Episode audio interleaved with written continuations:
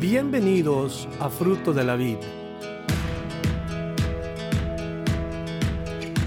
Nuestro deseo es presentarle la palabra de Dios de una manera sistemática, con el fin de que usted aprenda, conozca y crezca en su relación personal con Dios.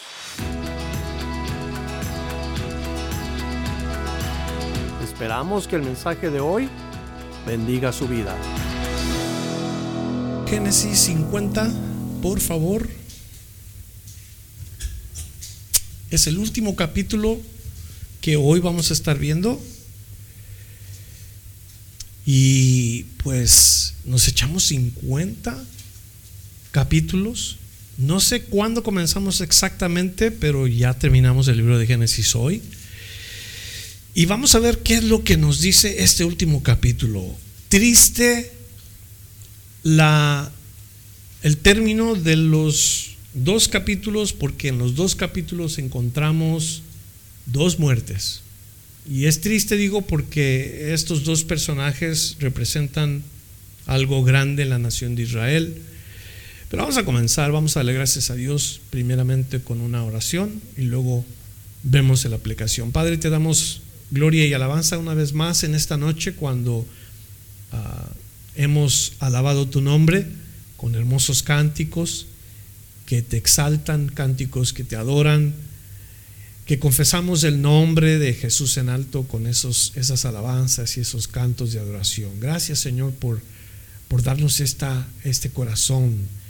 El que tú buscas, corazón de adoradores, un corazón que te adora en espíritu y en verdad.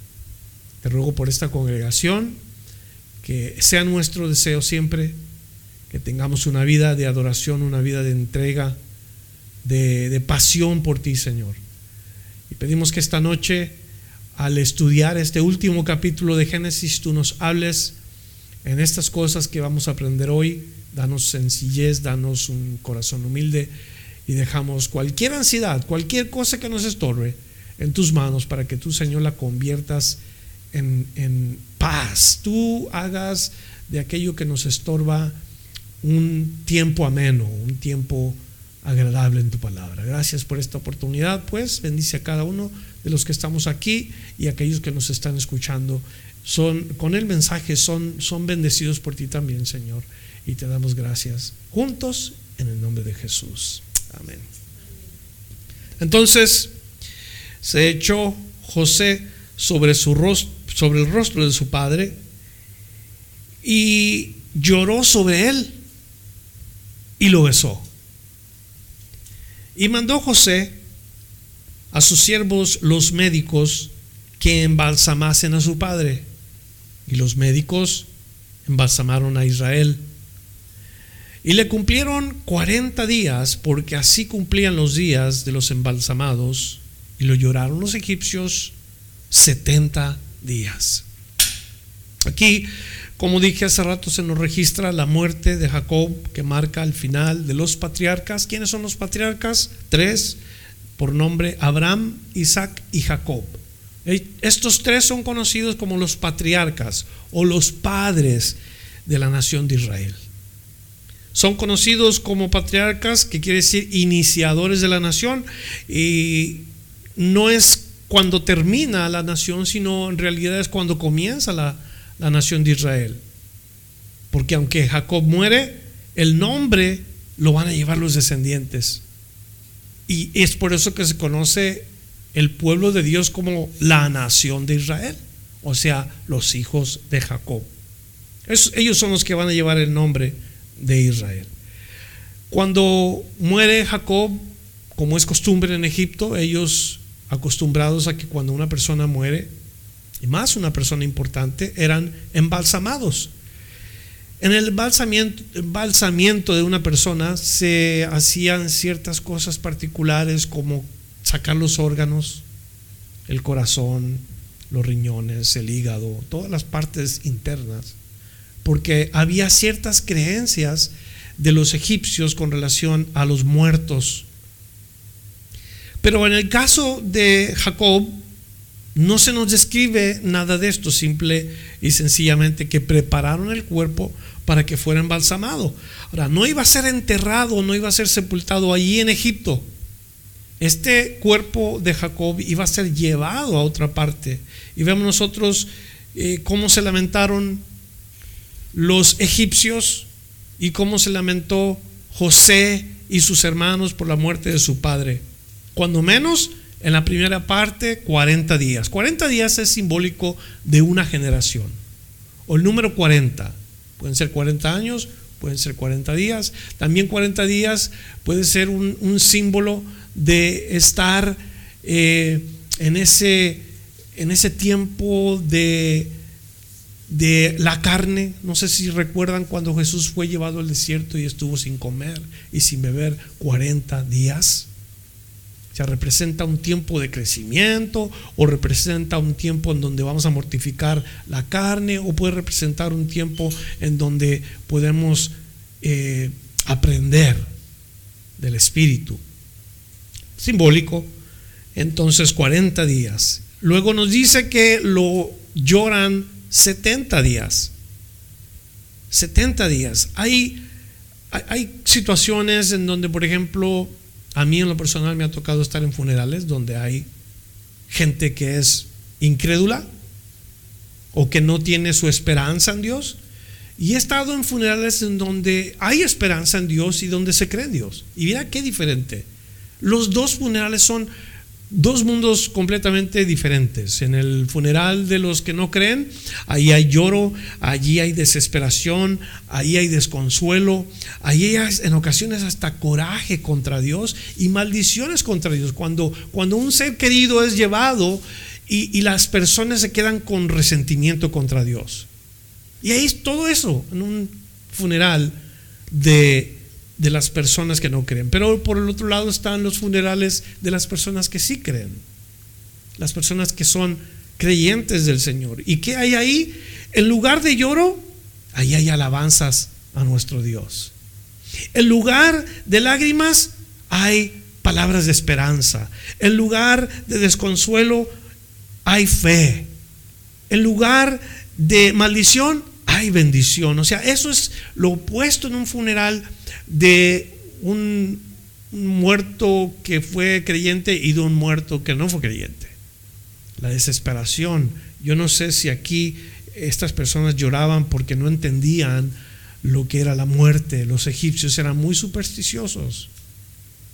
Por otra parte, los hebreos simple y sencillamente cuando morían sus muertos iban y los sepultaban inmediatamente. Dos mundos, como le digo, opuestos. Así que hasta el verso 3 nos describe cómo es que sucede la muerte. En el versículo 4 nos dice, pasaron, los días de luto y habló José a los de la casa de Faraón diciendo, si he hallado ahora gracia ante vuestros ojos, os ruego que habléis en oídos a Faraón diciendo, mi padre me hizo jurar diciendo, he aquí que voy a morir en el sepulcro que cabe para mí en la tierra de Canaán. Allí me sepultarás Ruego pues que vaya yo ahora y sepulte a mi padre y volveré. Y Faraón dijo, ve y sepulta a tu padre como él te hizo jurar. Esta frase, si he hallado gracia ante tus ojos, es muy repetida en la Biblia. Es conocida. Pero no es algo como para sacarle un misterio. No es algo como para que le tratemos de sacar otro significado del que tiene. No es algo místico. Si hay hallado gracia entre tus ojos, no es nada de eso. Simple y sencillamente quiere decir, si de verdad me tienes confianza. Si de verdad crees en mí. Eso es lo que quiere decir. Si de verdad me ves con esos ojos de, de confianza. Es lo que está diciendo José. Oye, Faraón, yo he estado en tu casa por mucho tiempo he trabajado contigo y he hecho aquí, he hecho allá. Si de verdad yo soy de confianza, entonces mira, escucha lo que voy a decir. Y yo creo que esta es una área muy importante donde hay confianza, la persona te puede escuchar. Como en un matrimonio, por decir. Donde hay confianza en un matrimonio, las personas pueden hablar pueden entablar conversaciones, pueden intercambiar opiniones, pueden a veces estar en desacuerdo sin tener que divorciarse, sin tener que estar como perro y gato. nomás no hay acuerdo. Y quizás por un momento hay un, un poquito de fricción, pero eso es bueno porque aprende uno. Entonces, es bueno que nosotros nos ganemos la confianza de la otra persona. ¿Y, qué lo demuestra eso? Cuando una persona te sabe escuchar, cuando una persona te sabe oír. Y ese es el caso de José con Faraón. Faraón pudo oír a José porque le tenía confianza. Y luego viene la otra parte, cuando habla con él, vemos que lo que habla es en realidad una petición. Es una, es un, es una necesidad que tiene y es una petición personal. En sí la base o, en base a la confianza que Faraón le tiene, entonces la petición es respondida por aquella confianza. Como nosotros con Dios.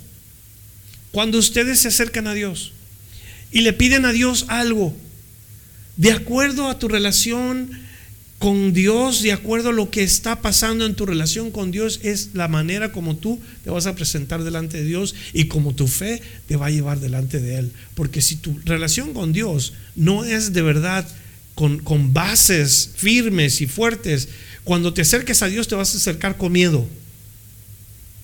Y vas a pensar que no te va a oír o no te va a hacer caso. Así es como nuestro corazón nos dicta. Pero Dios no, no, no es así cuando nuestra relación con Él es correcta, cuando los, no, no, las cosas religiosas, sino los estándares que Él ha puesto son reconocidos por el hombre, Dios puede escuchar a esa persona. Nadie puede venir al Padre, dijo Cristo, si no es por mí. Y cuando Jesús dice, y todo lo que pidieras al Padre lo pidieras en mi nombre, será hecho, a eso se refiere el Señor. Tenemos el, el puente nosotros para presentar nuestras peticiones a Dios. Y ese puente es Jesús. Entonces, cuando tú oras, lo que te presenta delante de Jesús es, ah, lo, que te presenta delante de Dios, perdón, es Jesús. Por sus méritos, porque Él hizo todo, la obra, y Él, él, te reconcilió con Dios. Por eso es que te puedes acercar, por eso es que yo me puede, puedo acercar. En otras palabras, no hay ninguna otra manera de podernos acercar. Entonces la petición se presenta. ¿Por qué? Porque José era un mayordomo fiel, José era un hombre fiel a, Faraón, trabajador, honesto, y esto es más o menos lo que Dios pide de nosotros.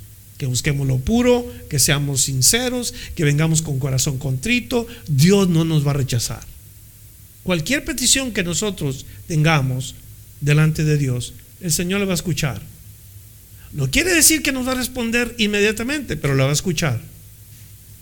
Y luego el Señor nos hace a nosotros pasar por ese tiempo. Si dice que sí, no necesariamente quiere decir que sí ya. Puede decir sí, pero tenemos que esperar. ¿Qué tal cuando Dios nos responde que no?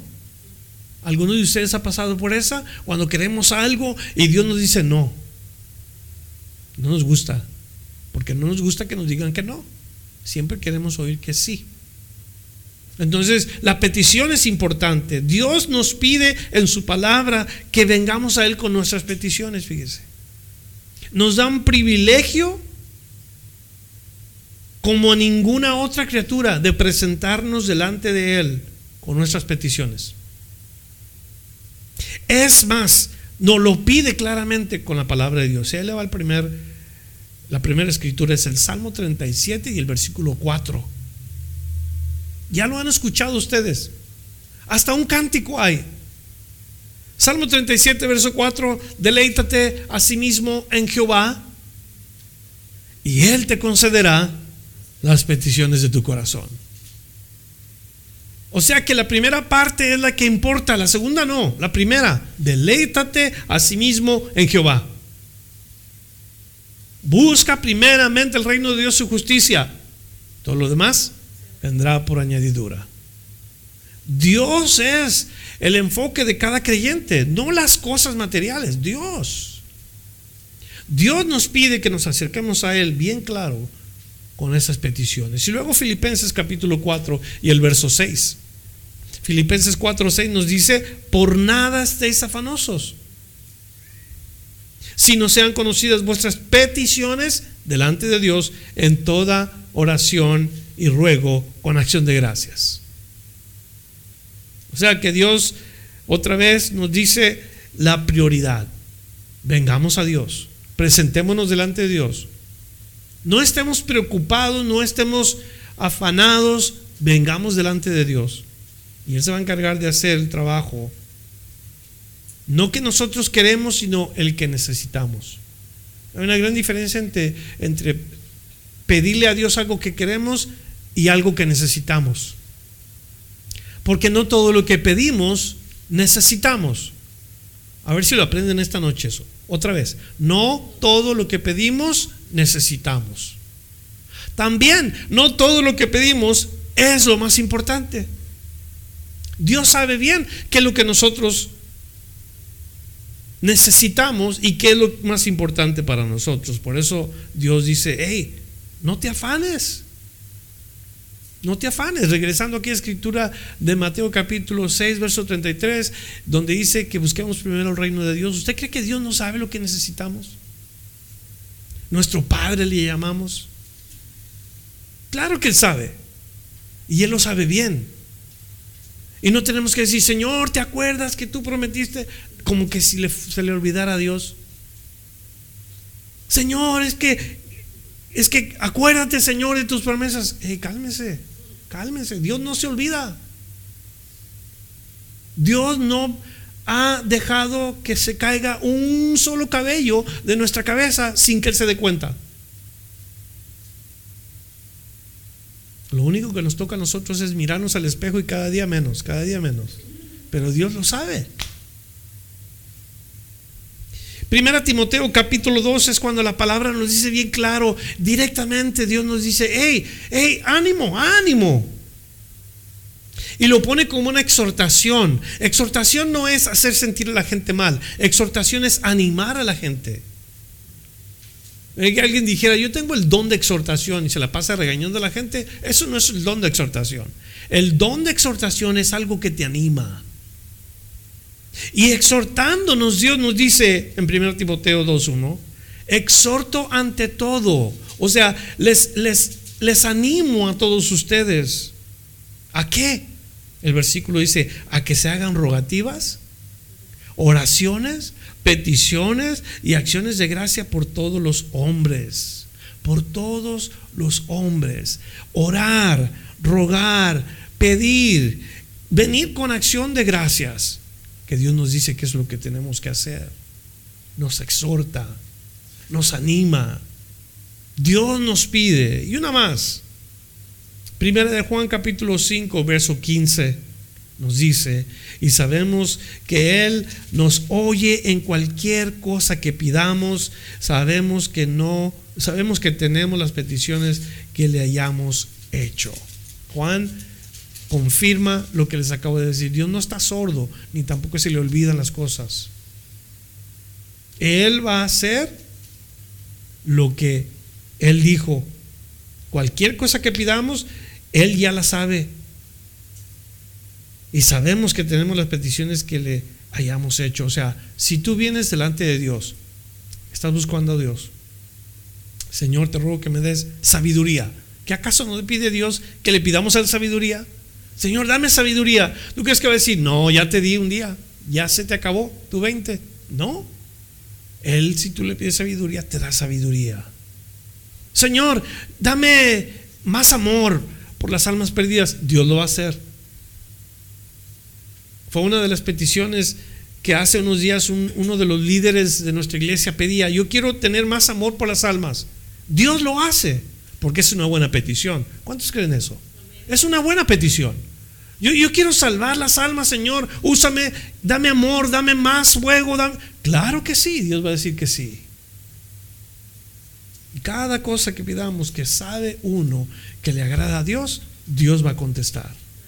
Téngalo por seguro. Así que José se presenta con Faraón, nos enseña a nosotros este punto de, traer nuestras peticiones delante del rey. Hágalo. En su vida como cristiano, hágalo, preséntese delante del rey con sus peticiones. Vámonos al versículo 7. Entonces José subió para sepultar a su padre y subieron con él todos los siervos de Faraón, los ancianos de su casa y todos los ancianos de la tierra de Egipto y toda la casa de José y sus hermanos y la casa de su padre. Solamente dejaron en la tierra de Gosén sus niños y sus ovejas y sus vacas. Subieron también con él carros y gente de a caballo y se hizo un escuadrón muy grande. Aquí hay un error que no vamos a hablar ahorita de este error, solamente vamos a pasarnos a decir que esta es la primer caravana que se conoce en la historia de la humanidad, que es muy grande. Cuando murió Adán, no creo que haya ido mucha gente. Cuando muere Eva, tampoco creo que haya ido mucha gente. Pero muere Abraham y algunos cuantos. Muere Isaac, algunos cuantos. Pero muere Jacob. Y nos dice aquí la Biblia que va una caravana muy grande. Jinetes por delante, jinetes por detrás. Va mucha gente. Van las doce tribus de, de Israel, sin los hijos y las esposas. Todo se queda atrás. Va mucha, mucha gente esto. Es como cuando ahora nosotros tenemos los los ah, funerales de la gente famosa, cómo se junta la gente, por montones. Gente que ni los conoció personalmente, pero ahí van. Y lloran, ¿verdad? ¿Los ha visto? Que lloran, que según ellos ahí sienten tristeza porque se murió José José. Y lloran, la gente llora. Pues aquí nosotros tenemos la, la caravana que por primera vez se menciona, grande, quizás de aquí venga la práctica de ir tanta gente a acompañar a los muertos? No lo sé, puede ser. Mucha gente, mucha gente. Y, quizás llevaban unos recuerdos, algunos llevaban las flores y otros llevan... Y, y todo eso que regularmente se hace también en nuestros días. Pero escúcheme, ¿por qué llevarle flores a un muerto? Óigame, ¿por qué llorar por un muerto? ¿Por qué decir, ay, tanto que lo quería, ya que se murió? ¿Por qué no en vida nosotros llevamos a cabo todas estas hazañas que queremos llevar el día que la gente muere? ¿Por qué no? En vida abrazamos al ser querido, le decimos que lo amamos y que es una bendición tenerlo con nosotros. No, esperamos hasta el día que se muere la gente para y decimos, es que quiero pagar mis respetos. No. En vida es cuando nosotros tenemos la oportunidad de hacer estas cosas para las personas. En vida. Ves a tus hijos, diles que los amas. Ves a tu esposa, dile que la amas. Ves a tus nietos, abrázalos. O sea, toda la gente que te rodea y que te quiere y que tú quieres, aprovecha el tiempo porque se va a acabar. Y la verdad es que no sabes cuántos te van a acompañar a la tumba. Quizás van 10, quizás van mil. Pero ojalá que podamos nosotros en este día llevarnos a casa esa idea. No esperes a que tu hijo o tu hija se enfermen para que le puedas decir que los quieres. Ya están a punto de morir y ahora sí les quieres hacer hasta lo que no. ¿Cuándo fue la última vez que abrazaste a tu hijo o le diste un beso a tu hijo? Le diste, ay, ¿sabes qué, hijo? Te amo. ¿Sabes qué, hija? Te amo. ¿Cuándo fue? Y eso es bueno preguntarnos. Es un, es un punto bien importante en la vida de la gente. Y, y les digo algo más, esto te trae como un alivio personal. Cuando tú practicas esto, te trae como una alegría y satisfacción personal. ¿Ya has sentido el abrazo de uno de tus hijos? Yo tengo tres hijos varones. Todos ellos me besan a mí cuando me saludan. Me besan la mejilla, pero tengo uno en particular que cuando me abraza, siento que me está abrazando un oso. Porque él es, es grande. Y yo siento que cuando me abraza, me está abrazando con tantas ganas, de verdad. Eso es muy bueno y muy importante. ¿Por qué? Porque el día que se mueren, se acabó. Cuando una persona muere ya no siente el abrazo, ya no siente el beso, ya no oye las palabras, o sea, todo lo que tú pudiste hacer en vida, se fue. ¿Por qué no hacerlo hoy? ¿Qué te impide el hacerlo hoy? ¿Será el orgullo humano? ¿Será el, la vergüenza lo que nos para de no ir a nuestro hijo, a nuestra hija y decirle que los amamos? En Eclesiastes 9:5, si escribe la nota, se nos dice, los muertos nada saben. Los muertos nada saben. Y hay veces que los muertos son enterrados con lujos, en sus carros de, último modelo, con un cigarro en la boca, con su mejor joyería. Y, y, la gente que pasa y los ve dice, wow, qué suave. Pero el muerto no sabe nada. Nada sabe.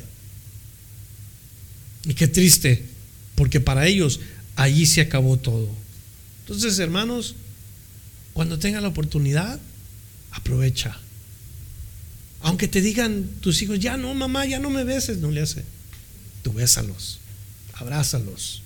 Es bueno eso. Verso 10. Y llegaron hasta la era de Atad, que está al otro lado del Jordán. Y endecharon allí con grande y muy triste lamentación. Y José hizo a su padre duelo por siete días. Ahora los hebreos están teniendo su tiempo de duelo al estilo hebreo. Duelo por siete días.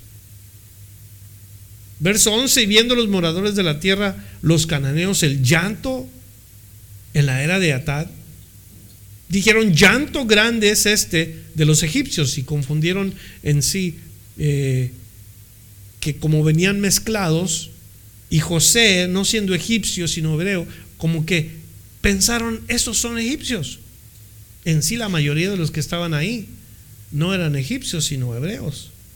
Doce hombres con sus, o sea, los dos hermanos con sus, ah, con los egipcios mezclados.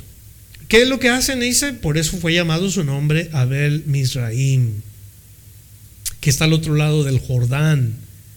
Hicieron pues sus hijos con él según lo había mandado, pues lo llevaron sus hijos a la tierra de Canaán y lo sepultaron en la cueva del campo de Macpela, la que había comprado Abraham con el mismo campo para la edad de la sepultura de Efrón el Eteo al oriente de Mamre. Entonces Jacob es sepultado en este lugar donde él pide ser sepultado. En la mente eh, de Jacob siempre estuvo el deseo de regresar a su tierra o mejor dicho, a la tierra de sus padres, o mejor dicho, a la tierra que Dios les prometió, o mejor dicho, a la tierra prometida, como le quieran llamar, pero así es la tierra de Canaán. La tierra que Dios le dio a Abraham por herencia. La tierra que le dijo Dios a Abraham, esta tierra allí fluye leche y miel. Es una tierra que produce, es una tierra buena. ¿Y qué es lo que fue terminando haciendo la nación? Se fueron a Egipto van a Egipto, en lugar de confiar en la promesa de Dios. Pero desde el abuelo, el padre, o, el, bisabuelo, el abuelo y el padre, todos ellos terminaron en lugares donde no debían. Óigame, Dios quiere que terminemos en la tierra prometida. No busquemos otra cosa, busquemos la tierra prometida. Dios dijo, envió a su Hijo para que tuviéramos salvación. ¿Salvación de qué? Dice Dios que nos ha sacado de la ira venidera. ¿Ira? ¿Cuál ira? Si no hubiera provisto al Señor, nuestro Padre Celestial, nosotros fuéramos o, o estuviéramos expuestos a la ira venidera. Pero ¿qué hizo Dios? El Señor Jesús cuando viene dice, hey, yo me voy, pero les prometo algo, voy a regresar para que cuando yo regrese y los tome a mí mismo, me los lleve al lugar donde yo estoy. Y ahí vamos a estar para siempre.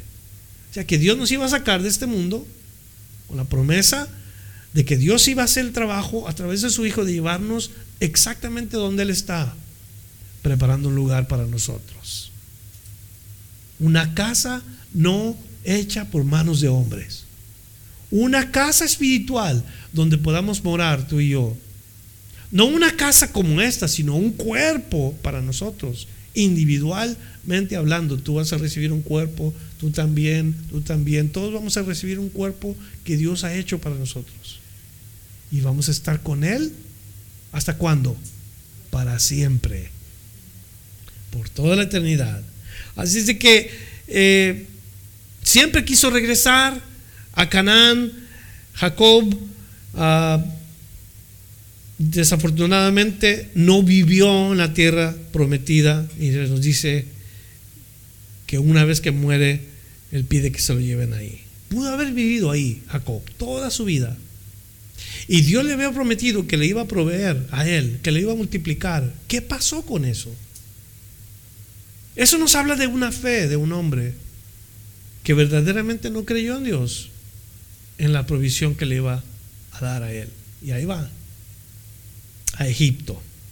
No, nos dice el verso 14 que José regresó a Egipto, él y sus hermanos y todos los que subieron con él a sepultar a su padre después que lo hubo sepultado. Ahora, vamos a hablar de los dos errores. Yo le dije, aquí hay dos errores. El primer error que considero es que fue haber dejado a los hijos, con toda seguridad dejaron las esposas en Egipto y todas sus pertenencias. Nunca debemos de dejar atrás lo más importante en nuestra vida. Nuestros seres queridos o nuestros hijos y lo que Dios nos ha dado. Nunca. Es un error. Esas son las cosas, las primeras cosas que el diablo va a tratar de destruir. Hemos dicho en el pasado, Egipto representa al mundo. Y hemos dicho que Faraón representa a Satanás, porque él es el rey de Egipto. Entonces representa a Satanás. Y hemos dicho que el Egipto es un lugar donde no debemos de confiar. El mundo. Dejar a la esposa atrás, grave error. ¿Por qué? Porque Dios no quiere esto. La relación más importante después de nuestra relación con Dios no es la relación con la mamá o con el papá. Es un error bien grande que a veces los hombres cometen. Es que es que mi mamá y mi papá cuando uno se casa, dice la Biblia, dejará al hombre a su padre y a su madre y se unirá a su mujer. Si ves en la Biblia, la relación más importante después de la relación que tenemos con Dios es la relación de Dios, del hombre con su mujer. Primero nuestra relación con Dios, luego nuestra relación con el cónyuge. Pero luego Dios bendice y trae los hijos. Nunca dejemos la relación de la esposa y la relación de los hijos atrás. Grave error. Y a veces lo cometemos aún en nuestros días. Y hay familias que batallan porque la esposa quiere atender a la mamá y al papá de su casa. Y el papá quiere atender a la mamá y el papá de su casa. Y el matrimonio como que se divide ahí. Y es un error. Dios nos dio ese cónyuge para que lo amáramos. ¿Qué prometieron cuando se casaron? ¿Qué dijeron? Si ustedes se acuerdan, la promesa que hicieron en el altar y si es que se las presentaron así, dijeron algo más o menos así. Yo, José Luis, prometo serte fiel en lo próspero, en lo adverso, en las buenas, en las malas, en la salud y en la enfermedad. Y prometo serte fiel todos los días de mi vida hasta que la muerte nos separe. ¿Sí o no? Eso es lo que dijimos. Eso es lo que nosotros prometimos delante de Dios. No dijimos, yo, José Luis, prometo serte fiel a ti y a mi mamá y a mi papá. Con todas sus chivas. Yo, Sonia, promete serte fiel y, me comprometo a, a, trabajar contigo, con tu tío, con tu tía y con todo. No. solamente él y ella. ¿Es verdad o no? Pero nosotros como que tenemos la tendencia a arrastrar al papá y a la mamá a nuestro, a nuestro matrimonio. Y eso es un error grande, hermanos. Se los digo, tengan cuidado. No estoy diciendo que no los amen. No digo que no eh, traten de ayudar, pero tiene que haber un, como un acuerdo entre el marido y la mujer para hacer estas cosas. He escuchado de padres, perdón, de esposos que, que dicen, no, pues sabes que yo lo voy a ayudar a mi mamá y te aguantas si te gusta, no te gusta. Mal error. Aquí los, los hijos de Israel dejaron a sus hijos con las esposas y con las pertenencias en Egipto mientras que ellos iban a sepultar al papá. Ese es el primer error. El segundo error fue que habían regresado a Egipto en lugar de quedarse en la tierra que Dios les dio. Ya estaban en Canaán. Ya habían llegado allí. Y si se hubieran acordado de la promesa de Dios, hubieran dicho, hey, ¿qué, ¿qué, vamos a hacer? ¿Cómo vamos a regresar a Egipto cuando Dios nos dijo que esta tierra es nuestra? Entonces, error número dos es confiar en Egipto o confiar en el mundo o regresar al mundo. Ustedes que son cristianos, un día, cuando dijeron, yo acepto a Cristo como Señor y Salvador de mi vida, dijeron no al mundo, sí a Cristo. Pero hay muchos creyentes que han nacido del Espíritu, que han aceptado a Cristo y que están tratando o, con deseos de regresar al mundo. En otras palabras, quieren regresar a lo que estaban haciendo antes. Un ejemplo soy yo. Caray, yo tenía vicios que estaban acabando con mi vida y se me hace tan, pero tan, ¿cómo se dice esa palabra? En inglés es oxymoron. Se me hace tan tonto pensar que un hombre que está necesitado de ayuda y que pide a Dios, ayúdame Señor, y acepta a Cristo, quiera regresar a la vida del pasado. Cuando Cristo te cambia, cuando Cristo te transforma. ¿Cómo es que un hombre o una mujer quieren regresar a aquello que estaban haciendo antes? ¿Podrá el muerto, muerto levantarse después de haber muerto? Solamente porque sí. Yo le dije al Señor que yo quería vivir para Él. Y luego el Señor me dice, tienes que morir a ti mismo. Entonces mi deseo es morir, morir, yo quiero morir, yo quiero, yo he muerto a mí mismo, ese es el viejo hombre, ese hombre quedó sepultado. ¿Cuándo quedó sepultado? simbólicamente en las aguas del bautismo, quedó ahí sepultado. Si yo quiero regresar lo mismo, es como si hubiera ido a ese lugar, hubiera sacado ese cuerpo muerto y lo traigo cargando yo conmigo, porque quiero hacerlo del pasado. Si yo quería un cambio de vida y vine a Cristo, no debería estar pensando regresar otra vez al mundo. Si yo quise seguir a Jesús, no puedo seguir al mundo. Como ese canto que dice, la cruz delante, el mundo atrás. No vuelvo atrás, no vuelvo atrás. He decidido seguir a Cristo. ¿Para qué la gente se decide seguir a Cristo? Luego los ves. Dices que yo soy cristiano y yo acepto a Cristo, pero actúan exactamente como antes siguen maldiciendo, siguen emborrachándose, siguen teniendo vicios, son mujeriegos, son mal pensados. Eh, eh, ¿Qué es eso? ¿De verdad estará Cristo en el corazón de esa gente que continúa haciendo lo mismo? Es un grave error que nosotros hayamos venido a Cristo y luego querer irnos al mundo. Y eso es lo que pasa con José y sus hermanos. Salieron de Egipto, a la tierra prometida y ellos estaban allí y estuvieron en ese lugar. ¿Y ahora qué? Ahora regresan otra vez a Egipto. Así que no cometamos estos dos errores. Ni dejemos a nuestros seres queridos atrás, ni tampoco vayamos al mundo y confiamos en el mundo. Tanto se confió en Egipto que hasta en Isaías llegó ese pensamiento.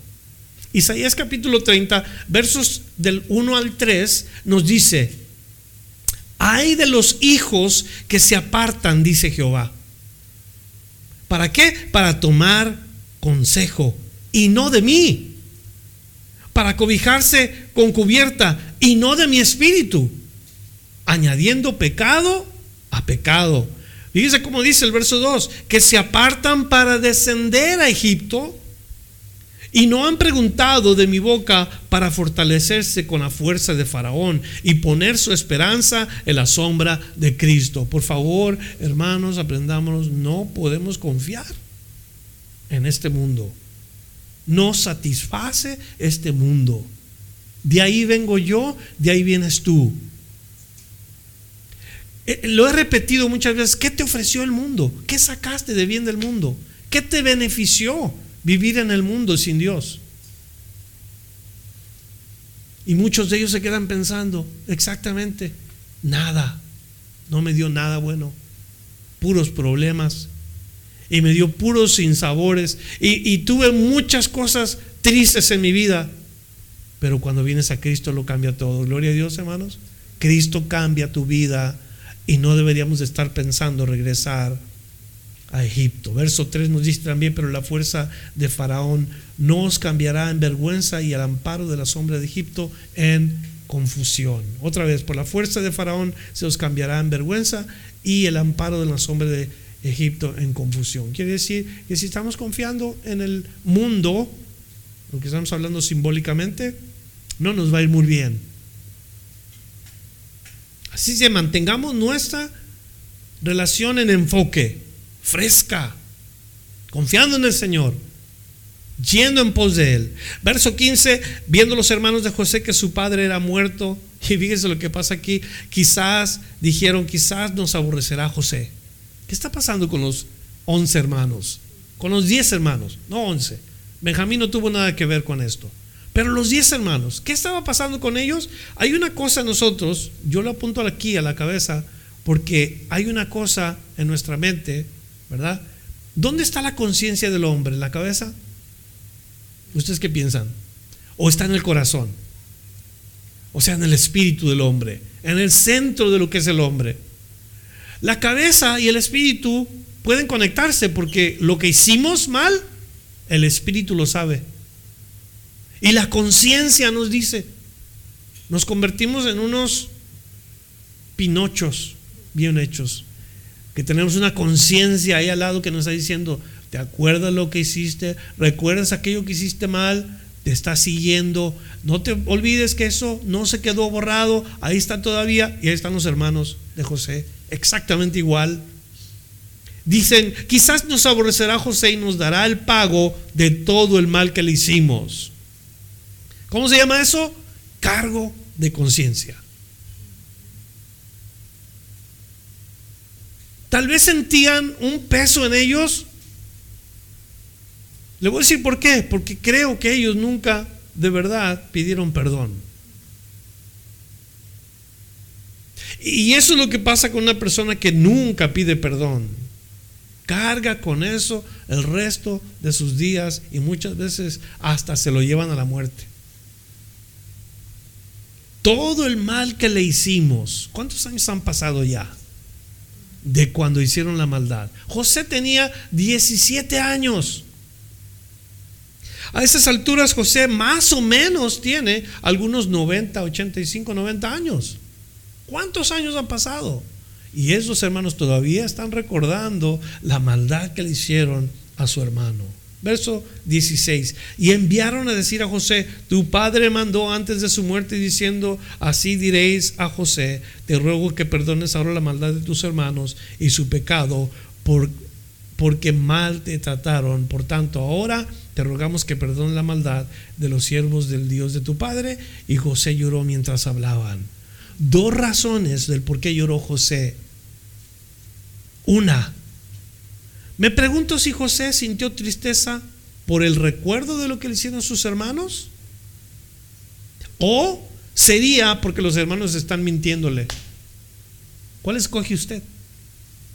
¿Lloró porque sintió tristeza lo que le decían sus hermanos de la maldad que le hicieron? ¿O porque Jacob nunca dijo eso? Lo inventaron los hermanos.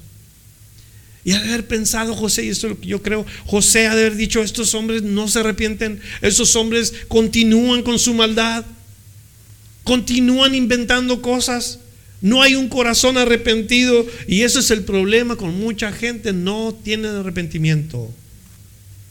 Y por eso cargan con una conciencia pesada. Cualquier cosita vuelve otra vez a encender aquella flama de la culpabilidad.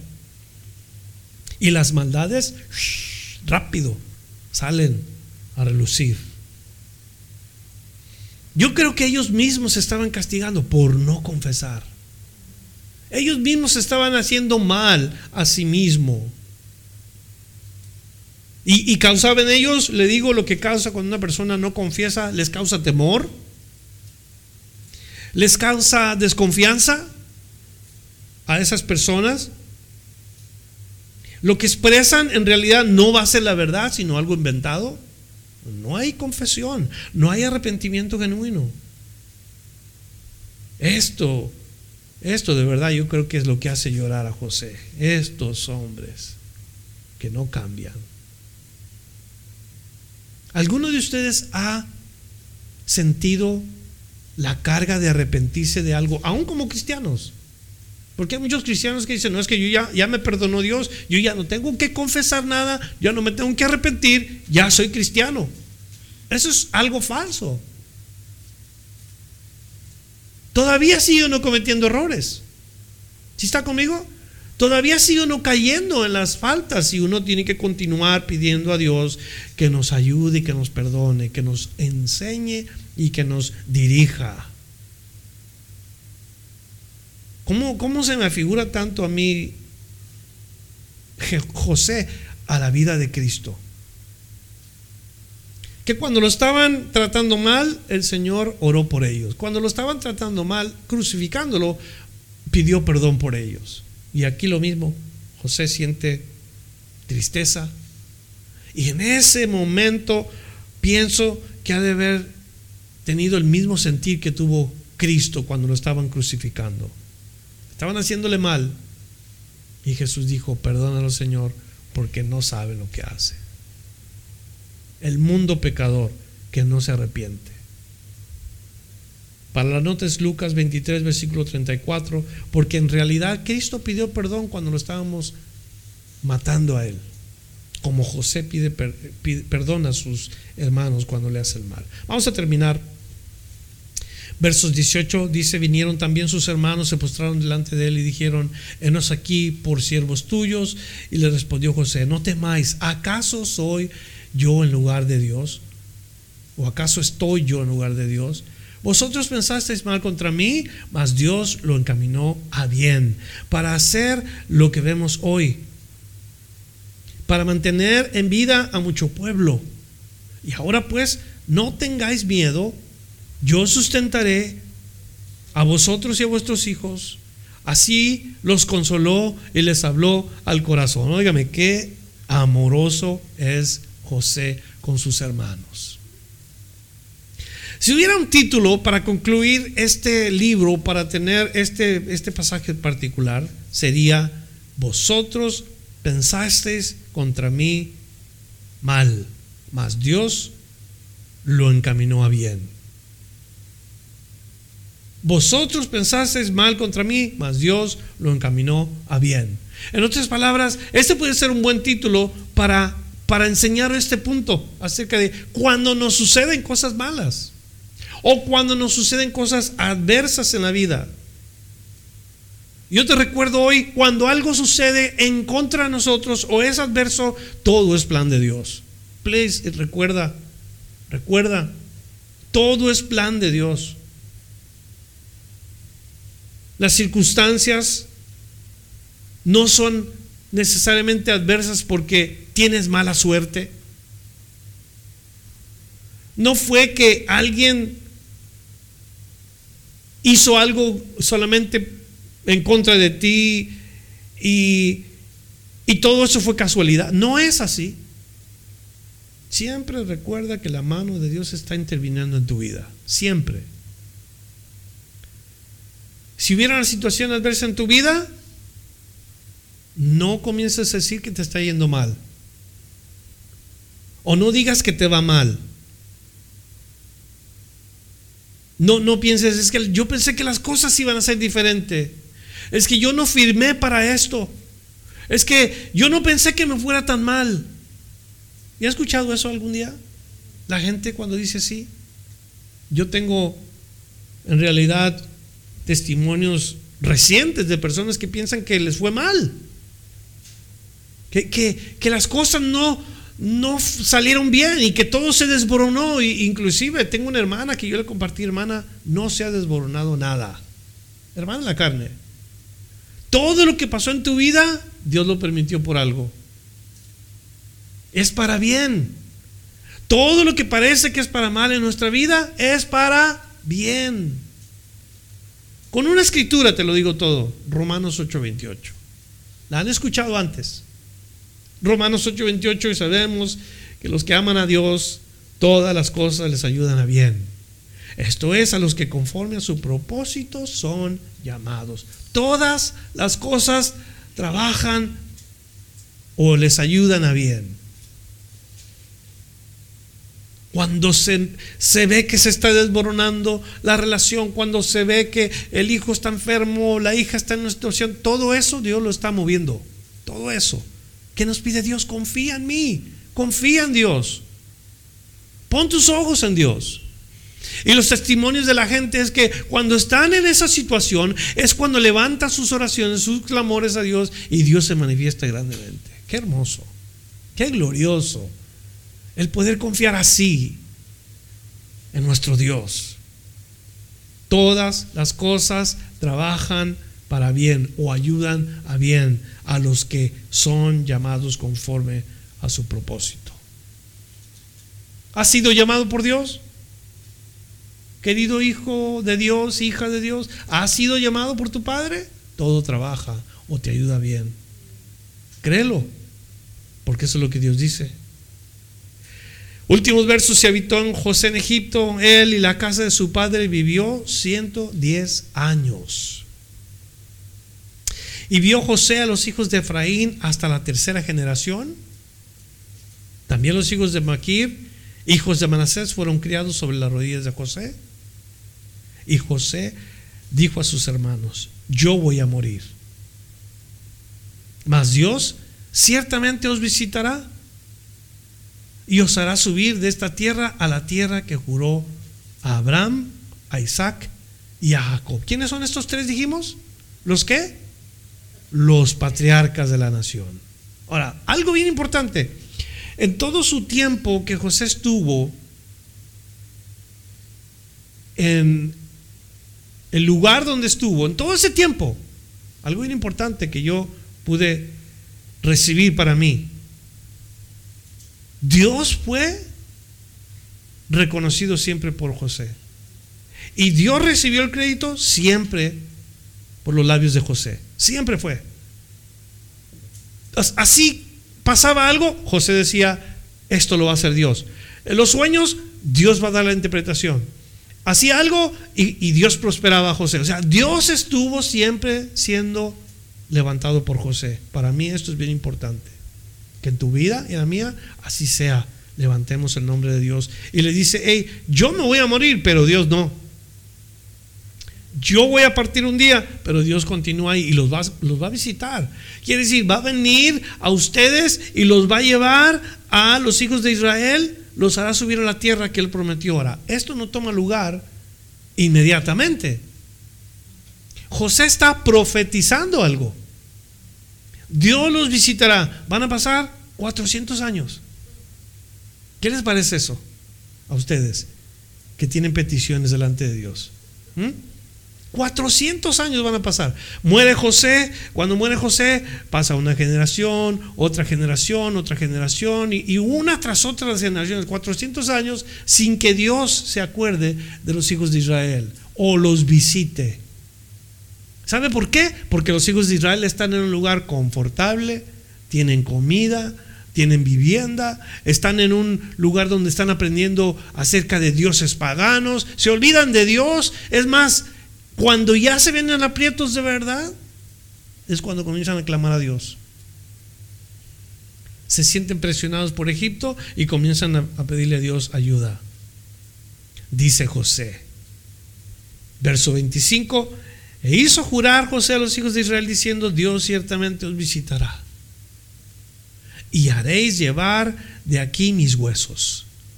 Y murió José a la edad de 110 años y lo embalsamaron y fue puesto en un ataúd en Egipto. Pero todo este tiempo van a estar esperando y esperando y esperando hasta que Dios no levanta a un hombre que se llama Moisés que Él es aquel que va a ser como un mediador entre Dios y la nación de Israel. Pero todos esos años van a pasar. Es tanta la influencia de Egipto en los hijos de Israel que cuando salen de Egipto se llevan en sus pensamientos la idolatría, en sus pensamientos están eh, las murmuraciones, por la condición como viven, en sus corazones, o sea, salen de ahí, pero no salen confiando en el Señor. Salen quejándose de lo que Dios está haciendo. Y así es de que Así termina el capítulo 50 con la muerte de José. Qué bueno que nosotros pudiéramos influenciar como lo hizo José en la vida, desde que tenía 17 años, influenciando en la vida de la gente. Influenció en la vida de los, del copero, del panadero, influenció en la vida de Faraón, influenció en la vida de sus hermanos, influenció en la vida de sus hijos y ahora en la vida de sus nietos. Y nos dice aquí que crecieron a las rodillas o a las piernas bajo la enseñanza de José, sus nietos. Para los que están aquí de abuelitos, nunca piense que porque usted es abuelita ya no tiene responsabilidad o abuelito. Al contrario, es un privilegio que la palabra de Dios nos dice que hubo abuelitos que se interesaron por los hijos, como este tal Timoteo, que recibe la instrucción de Eunice y Loida, la madre y la abuela, para instruirle la palabra de Dios a Timoteo. ¿Y qué encontró Timoteo? Encontró la fe por la instrucción de estas dos mujeres. No pensemos que se acaba el trabajo. Tengo 10 nietos. Y en cuanto tenemos la oportunidad de, de compartirles algo, ya sea mi esposa o yo, lo vamos a hacer, porque también es trabajo para nosotros. Y así concluyo yo este capítulo 50. Ahora nosotros nos, nos aguarda el libro de los éxodos, de, de, Éxodo, y vamos a tener otros tantos capítulos. Vamos a ir a través de capítulo por capítulo, versículo por versículo, mucha instrucción, mucha enseñanza. Dios quiera que terminemos también este libro juntos.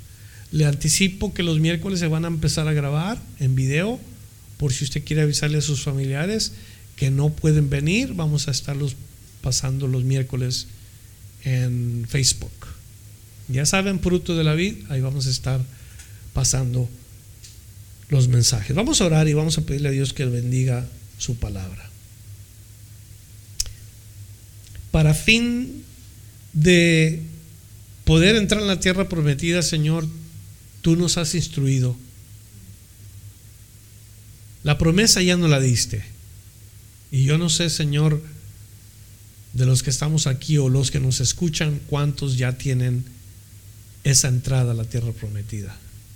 Y así como José fue una imagen clara de Cristo, perdonador, lleno de sabiduría, un hombre que todo lo que hacía prosperaba porque Dios estaba con él, un hombre que aunque estuvo en situaciones adversas, siempre confió en ti, Señor. Es una imagen clara para mí de Cristo. Y, Él nos, nos enseña a que confiemos en Dios. Proféticamente habló, dio la promesa de que un día ibas a llevar a tu pueblo a la tierra prometida. Y así Jesús también. Jesús nos dice que el que tenga sed, venga y beba del agua que Él da y nunca más tendrá sed. Y no solo eso, que no, sino que una vez que venimos y tomamos de esa agua, de nuestro interior fluye como ríos de agua, ríos de agua viva, hablando del Espíritu Santo. Así sea nuestro testimonio como hijos de Dios, haber creído en Cristo y que ahora fluimos hacia los demás, Señor, con la bendición espiritual de la salvación. Y yo oro por la gente que nos escucha en esta noche, por esta cinta grabada, Señor, que si no han creído en Cristo, que abran sus corazones, que acepten a Jesús como el Señor y Salvador, que Él es el medio por el cual nosotros podemos salvarnos, el único medio, el único nombre que se ha dado a los hombres en quien podemos ser salvos y que si ellos aceptan, tú les prometes la vida eterna al momento de su confesión. Y yo quisiera orar, Señor, por si alguien necesita a Cristo, que venga al corazón de esa persona y cambie y transforme de adentro hacia afuera la vida de este individuo, de este hombre o mujer, quien sea que ore esta oración. Repita conmigo, diga, Señor, sé que soy un pecador reconozco mis faltas y confieso que necesito tu ayuda. Perdóname, Señor. Límpiame. Hazme una criatura nueva. Yo quiero, Señor, nacer del Espíritu. Y yo te pido en el nombre de Jesús que me salves en este día. Quiero invitar a Jesús a mi corazón para que Él sea el Señor y el amo de mi vida. Quiero seguirle. Quiero caminar con Él. Seguir sus enseñanzas y compartir esta misma salvación con alguien que aún no te ha conocido, Señor Jesús. Te acepto, te recibo y te doy gracias por salvarme. En el nombre de Cristo Jesús. Amén. Gracias por escuchar la enseñanza de hoy. Visítenos en frutodelavid.com para escuchar más mensajes, para obtener las notas del estudio y para comunicarse con nosotros. Que Dios le bendiga abundantemente.